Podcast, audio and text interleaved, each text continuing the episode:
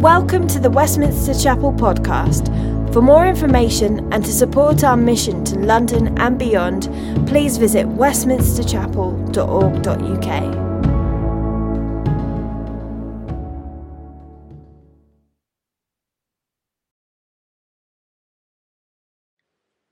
Two other men, both criminals, were also led out with him to be executed. When they came to the place called the skull, they crucified him there, along with the criminals, one on his right, the other on his left. Jesus said, Father, forgive them, for they do not know what they are doing. And they divided up his clothes by casting lots. The people stood watching, and the rulers even sneered at him. They said, He saved others, let him save himself, if he is God's Messiah, the chosen one. The soldiers also came up and mocked him. They offered him wine vinegar and said, If you are the king of the Jews, save yourself. There was a written notice above him which read, This is the king of the Jews. One of the criminals who hung there hurled insults at him. Aren't you the Messiah? Save yourself and us. But the other criminal rebuked him. Don't you fear God, he said, since you are under the same sentence. We are punished justly, for we are getting what our deeds deserve. But this man has done nothing wrong. Then he said, Jesus, remember me when you come into your kingdom. Jesus answered him, Truly I tell you, today you will be with me in paradise. Hi, and good morning to you all on this Good Friday. My name is Roger. I'm a member of Westminster Chapel, and I'm delighted and feel very privileged to be able to share with you on this special Friday. I'm sure you'd agree that there's been some key events in history that have helped to shape our lives and will continue to shape our lives in the future. And what I find fascinating is to see people's reactions in and to some of these key events. Let me give you a couple of examples to illustrate this point. How can we forget when Neil Armstrong, the astronaut, took those first fateful steps onto the moon? And his reactions was to share those words which would become iconic when he said, One small step for man, one giant leap for mankind. That's his reaction that he had to that particular event and experience. How do you react now when you think about that particular event? Or more recently, when we think about the event, the situation that has created an explosion of emotions within us in terms of reaction, not just us, but across the world, as people looked and watched in horror as a policeman held his knee on the neck of George Floyd for over nine minutes. What's your reaction when you think about that particular situation? And there are many other events that have taken place over history that would evoke a reaction in us and has evoked a reaction in others. But I want to focus on a key event that took place over 2,000 years ago, which has helped to shape our lives, whether we're conscious of it or not, and will continue to shape our lives. And that event I'm referring to is the death of Jesus on the cross. And what I want to do is to talk about the reactions of some key people that who were there at that time, talk about Jesus' response, and cause us to think and to challenge us to consider what our reaction to Jesus and the cross is and what it and, and what it could be on this Good Friday. And my hope is that if you're a Christian, as you listen to what I say, that it will be a great reminder of the amazing sacrificial work that Jesus did for you and I on the cross. And your reaction is one of joy, thankfulness, and gratitude when you think about all that Jesus did for you on the cross and when he ultimately rose again to create that sense of hope and to give us life. And my hope is that if you're not a Christian, perhaps you've tuned in because you've been invited by a friend or family to tune in on this Good Friday. My hope is that what I say would actually be enlightening. You'll be your your mind and your thoughts around Jesus and the cross will be reframed. You will react differently to maybe where how you've reacted previously on other Good Fridays. And so, what I want to do is to talk about the reactions of three different groups of people. I want to talk firstly about the reactions of the crowd, the spectators, uh, as I've described them in Luke 23. I then want to talk, secondly, about the reactions of those who mocked Jesus, the mockers. And then thirdly, I want to talk about one specific individual and his reaction, and that is the reaction of the thief. All of whom have been highlighted in, in Luke 23, which was read to you earlier today. And I think in as I talk about this, there's one key question I'd ask you to consider honestly and answer to yourself. And that key question is how would I have reacted if I'd been there? How would I have reacted to seeing Jesus, Jesus' death on the cross? I think to help us to really put ourselves in that situation, it's important to provide a bit of context and to understand it, some of the things that Jesus would have experienced just before he was crucified, as, as it's been highlighted in Luke, Luke 23. And so there are four things I think are worthy of note to bring to our attention to provide a little bit of context and framing for us to consider. Firstly, Jesus would have experienced betrayal, betrayal at the hands of one of his followers, Judas Iscariot, one of the twelve, sold Jesus out for 30 pieces of silver. And you can read about that in Luke 22, verse 47. Jesus also would have experienced loneliness and rejection. Loneliness because only a few hours before his crucifixion, he was sitting there with his 12 faithful followers at the table, having a meal as the Last Supper, as it's called. And then a few hours later, at his arrest, those 12 would scatter and desert him. So Jesus would have been lonely. And then rejection would have come when his key follower, Simon Peter, would deny Jesus three times. And Jesus would have experienced a gross miscarriage of justice, being an innocent man, which Pontius Pilate knew in his heart he was. And that's why he, he really tussled and wrestled with the crowd to free Jesus over Barabbas.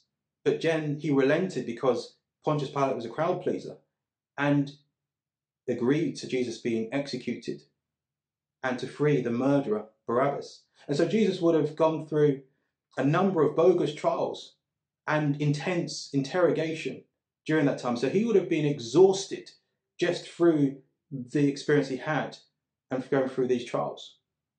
And fourthly, Jesus would have Uh, experienced excruciating pain and agony from being whipped and beaten mercilessly by the Roman soldiers, having a crown of thorn placed over his head, then being forced to, to actually carry a cross to up a pathway to a hill known as Calvary or Golgotha, as it's also often referred to as, and then having spikes, nails pierced through his hands and his feet, and the crossbeam being elevated vertically. So that his body his body hung there so much so that it caused it's it became so difficult for Jesus to breathe and every breath was challenging and a pain. So Jesus would have been going through searing pain during this time. And as I say this and I share this you may be in a position where you yourself can identify with some of the things that Jesus went through. Perhaps you feel lonely or feel that you have been rejected maybe the, the lockdown situation has created and evoked a sense of loneliness. Or you may feel that you've been betrayed. Or you may feel that there's been some kind of miscarriage of justice that's taken place. Or you are going through excruciating pain at this time. Maybe through COVID, maybe through losing a loved one, or maybe through some other illness. All I want to say at this point is that Jesus knows. Jesus understands. He empathizes because he himself went through all of these emotions and more when he went to the cross. And if you do need to reach out, if you feel that you need help and support, I just want to signpost at this point that there is a team of people who would love to talk with you, listen with you, and pray for you. And if that's something you need and you'd like support, then on your screen you should be able to see a button which says request prayer or the need for prayer. And then someone after this message has been aired will reach out to you and connect with you. So Jesus, as he hung there with all these emotions, he was surrounded by um, by two thieves, one on his left and one on his right. And so that was a situation that we find ourselves in when we move to uh, look at the the three different reactions. So let's now consider the reaction of one of the groups of people that were there. the spectators, as I describe them. In the book of Luke, and verse 35, he says the words, the people stood watching. So these were a group of spectators that were there present during Jesus' death and crucifixion. And what's fascinating is that during that time there would have been tens and thousands of people that would have been present because it was the Passover festival. And the historian Josephus even goes on to suggest that, that maybe a million people would have been there because of the event itself. And so, what is evident is that there would have been a huge crowd that would have seen Jesus' death as well as that of the two thieves that were next to him. And amongst that crowd, those that watch would have been those that knew and loved Jesus, his followers who had been with him for the last three years. There would have been those that would have called him rabbi and teacher, those that would have known him as a friend and family. And this is reflected in the fact that in the book of John, John chapter 19, verses 25 and 26, the author of this book talks about some of the individuals that were there at Jesus' crucifixion. So he talks about Mary, Jesus' mum. He talks about Mary Magdalene, one of Jesus' friends, being there. He talks about Mary, uh, the wife of Cleopas, being there as well. So, yes, there were quite a few Marys that were there at the time. And alongside that was John, the beloved, who was one of Jesus' disciples. And you can imagine that as they stood and watched, watched Jesus on the cross, that they would have watched their hope fade away, that they would have reacted with a sense of sorrow and and dismay, seeing their whole world and everything that they hung upon actually collapse and crumble in front of them. And it would be understandable that they'd forgot, forgotten the fact that Jesus on many occasions had told them that he would have to suffer in this way in order to free mankind by dying and raising again. And so, in this moment, in this situation, it was they watched with a sense of hopelessness.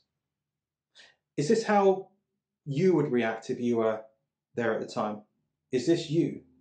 And perhaps this could be reflecting the fact that in your own life, in your own situation, you are looking around and, and watching as your your life is crumbling around you. Maybe because of the impact of COVID, you've lost your job, you are in furlough, there's the uncertainty of future. You may have um, have an illness which is causing you uh, difficulties and pain at this time. But for you, as you watch your world, you all you see is that hope is fading. There's no way out. You feel overwhelmed. And what I want to do in this message is just to remind you that hope is not lost, as it wasn't for these followers of Jesus. Hope can be regained and resurrected through Jesus Christ. And so I'd encourage you to listen to Howard's message this Sunday on Hope Resurrected, where we'll be talking more about, about the hope that we have in Jesus. And if you do need support during this time, then I encourage you to reach out, request prayer, uh, and so I'll be in contact. What's also fascinating is that the crowd that watch included those who may have known of Jesus because of his reputation, or may not even known of Jesus because, again, Josephus talks about the fact that within the crowd there would have been those who who deliberately ran towards the crucifixion and a few who went directly towards what he described as the killing field because crucifixion was commonplace at that time. And so they were fascinated by this and saw it as a common occurrence. And for those individuals they did not know the significance of who jesus was. They may not have wanted to they may not they may have just saw him as another criminal being crucified would this have been your reaction if you'd been there at that time?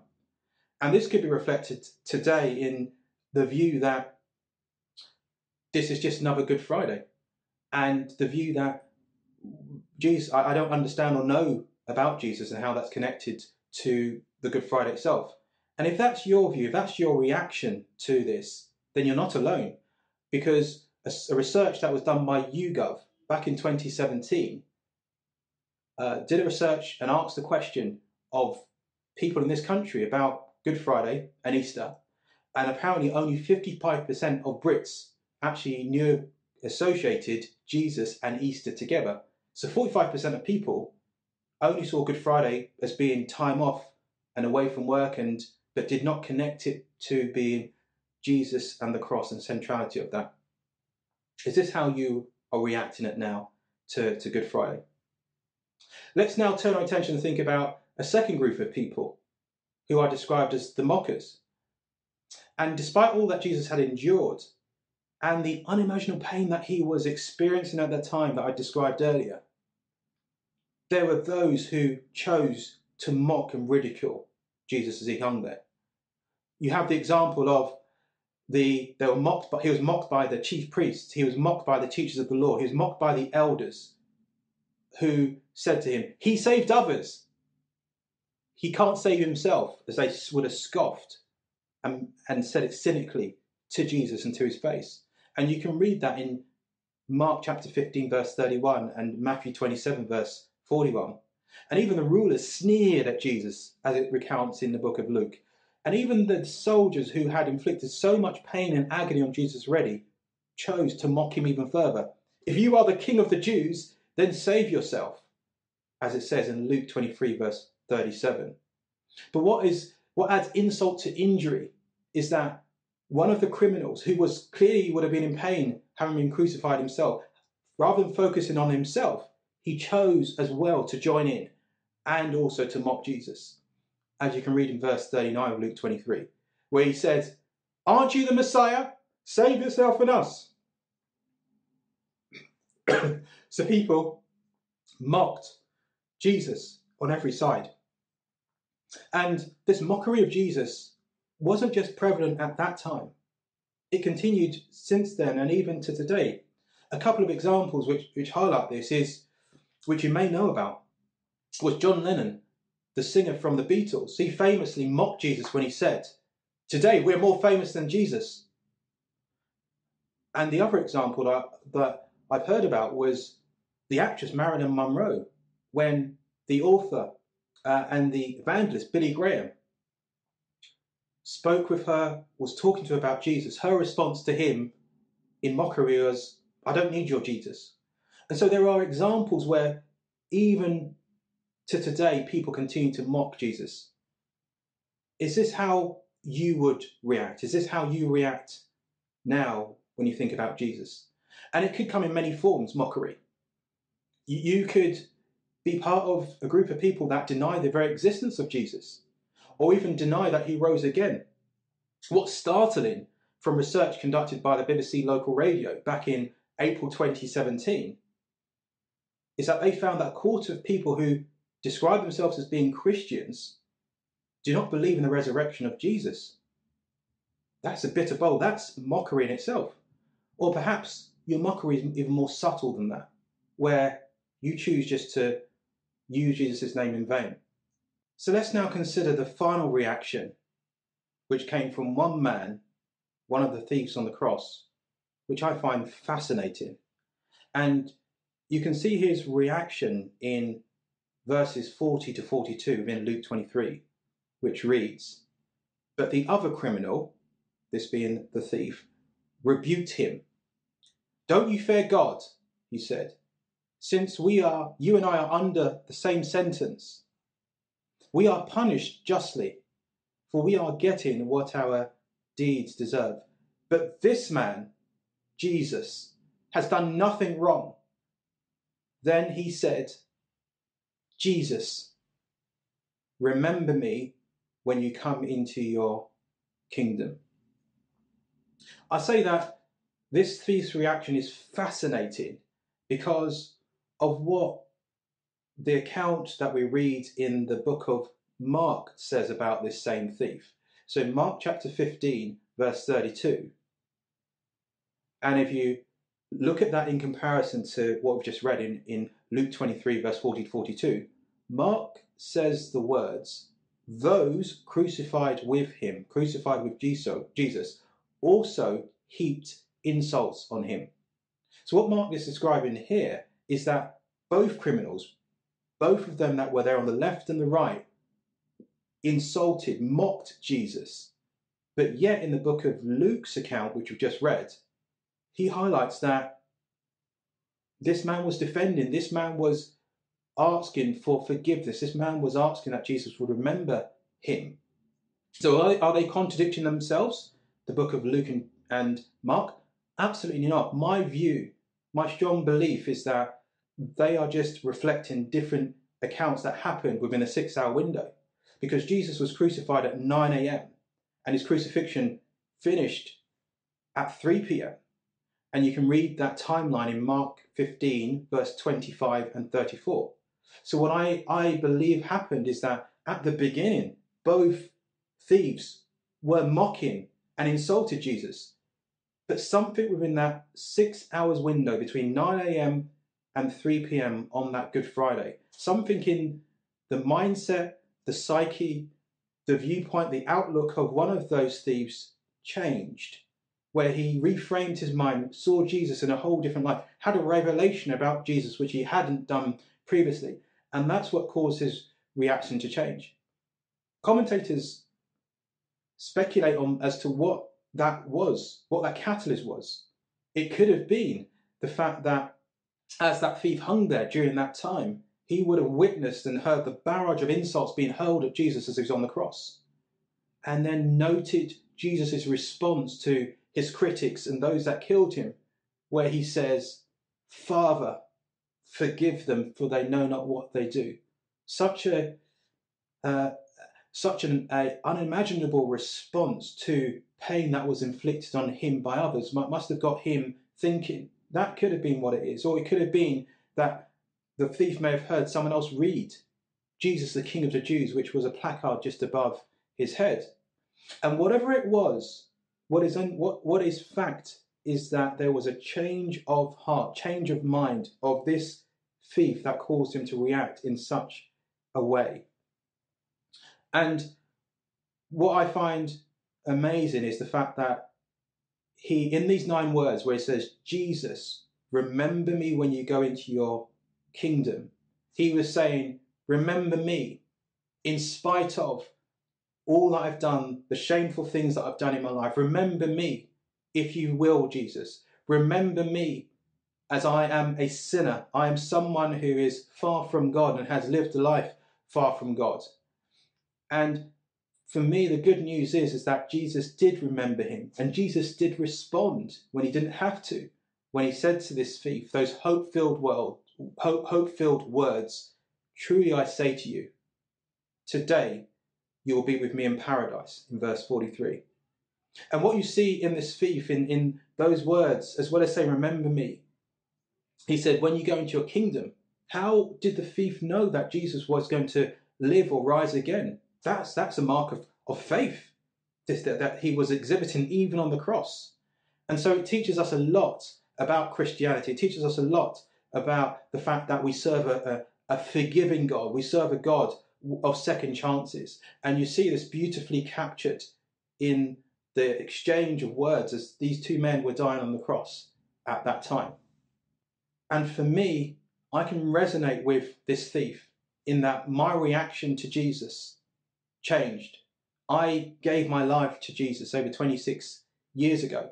And I still remember the event, the situation that that gripped me. And it was it was a nightmare. It was so vivid, it felt so real. And what I saw in that time, in that moment, I've really felt that Jesus had come back as part of his second return. And I've been one of those ones that had been left behind. I was I felt broken, I felt lost. I couldn't understand I was scared in, in, in this moment because I couldn't reconcile it because I had in my head, in my life, done good things. I'd done good deeds. I'd been to church. I'd read the Bible. But yet, what dawned on me in that in that period of darkness in my life was that my whole life up to that time had been governed by ritual and religion, and I didn't have that relationship with God. And so when I had that epiphany, when I had that realization when God gave me that second chance to make amend, I did just that and I gave my life to God in the same way that the thief did, in my own words. And something which I found very helpful to in terms of making that commitment to God, which I willingly did, was to use something called an ABC approach to uh, to salvation, to asking God into your life. And that and I believe this is the same principle of what the thief did without him knowing that there was a structure or a way of approaching God. Uh, and for me, the, the A is for admit. So what I did was I had to admit, and anyone that wants to come to God, to be accepted by God, you need to admit that we need God to forgive us, forgive us of our wrongs, forgive us of our separation from Him, our sins as known. Forgive us of our wrongful attitudes and actions that we have done that may have offended God. So that's the A for admit. The B, as part of the ABC, is to believe, believe that Jesus died for our sins, died for your sins. He died for the thief and everyone else at the time. But more importantly, he rose again from the dead, as how we'll talk more about on, on Sunday.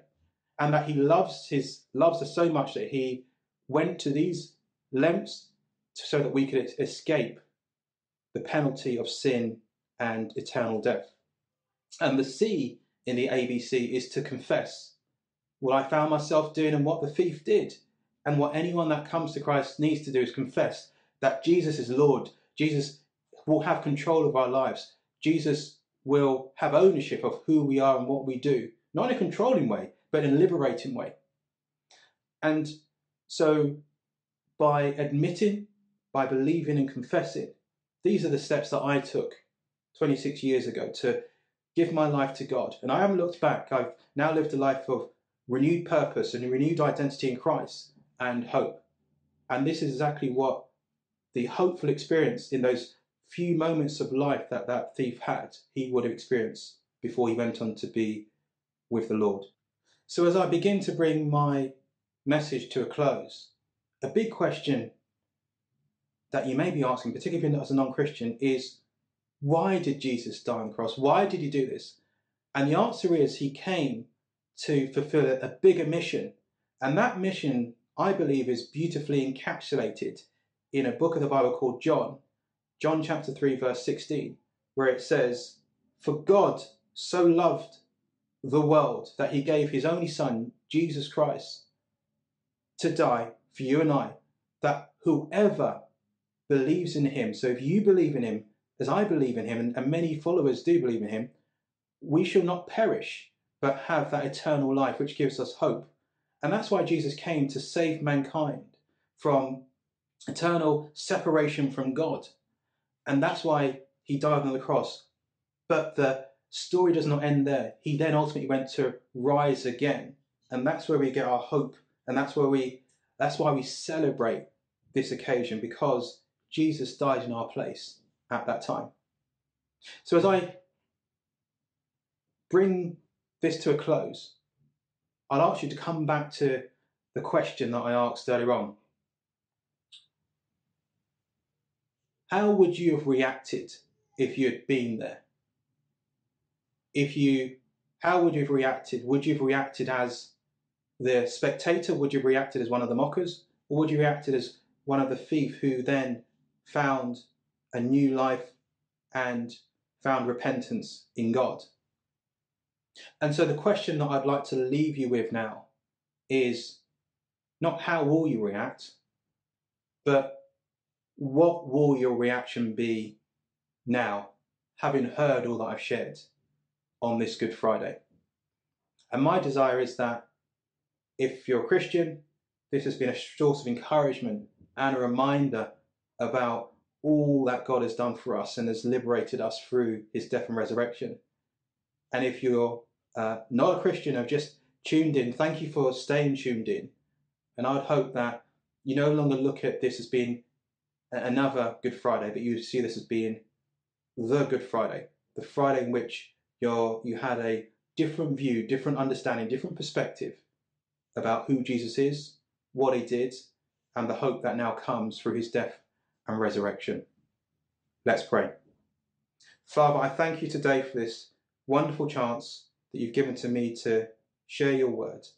I thank you that for those who have listened uh, to your word, listen to what's been said, I pray, Lord, that your words will really resonate and will really take hold in people's lives at this time on this Good Friday, and that it will continue to take effect and create a difference, and people will remember but also live out what you did on that cross all those years ago and recognize that hope comes in you.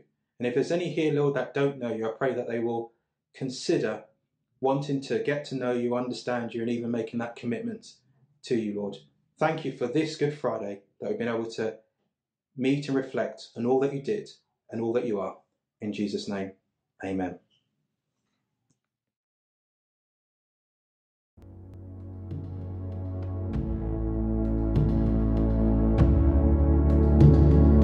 Thanks for listening to sermon audio from Westminster Chapel. If you'd like to partner with us in making disciples and sharing the gospel, please consider making a one off or regular donation. Visit westminsterchapel.org.uk forward slash giving to find out how.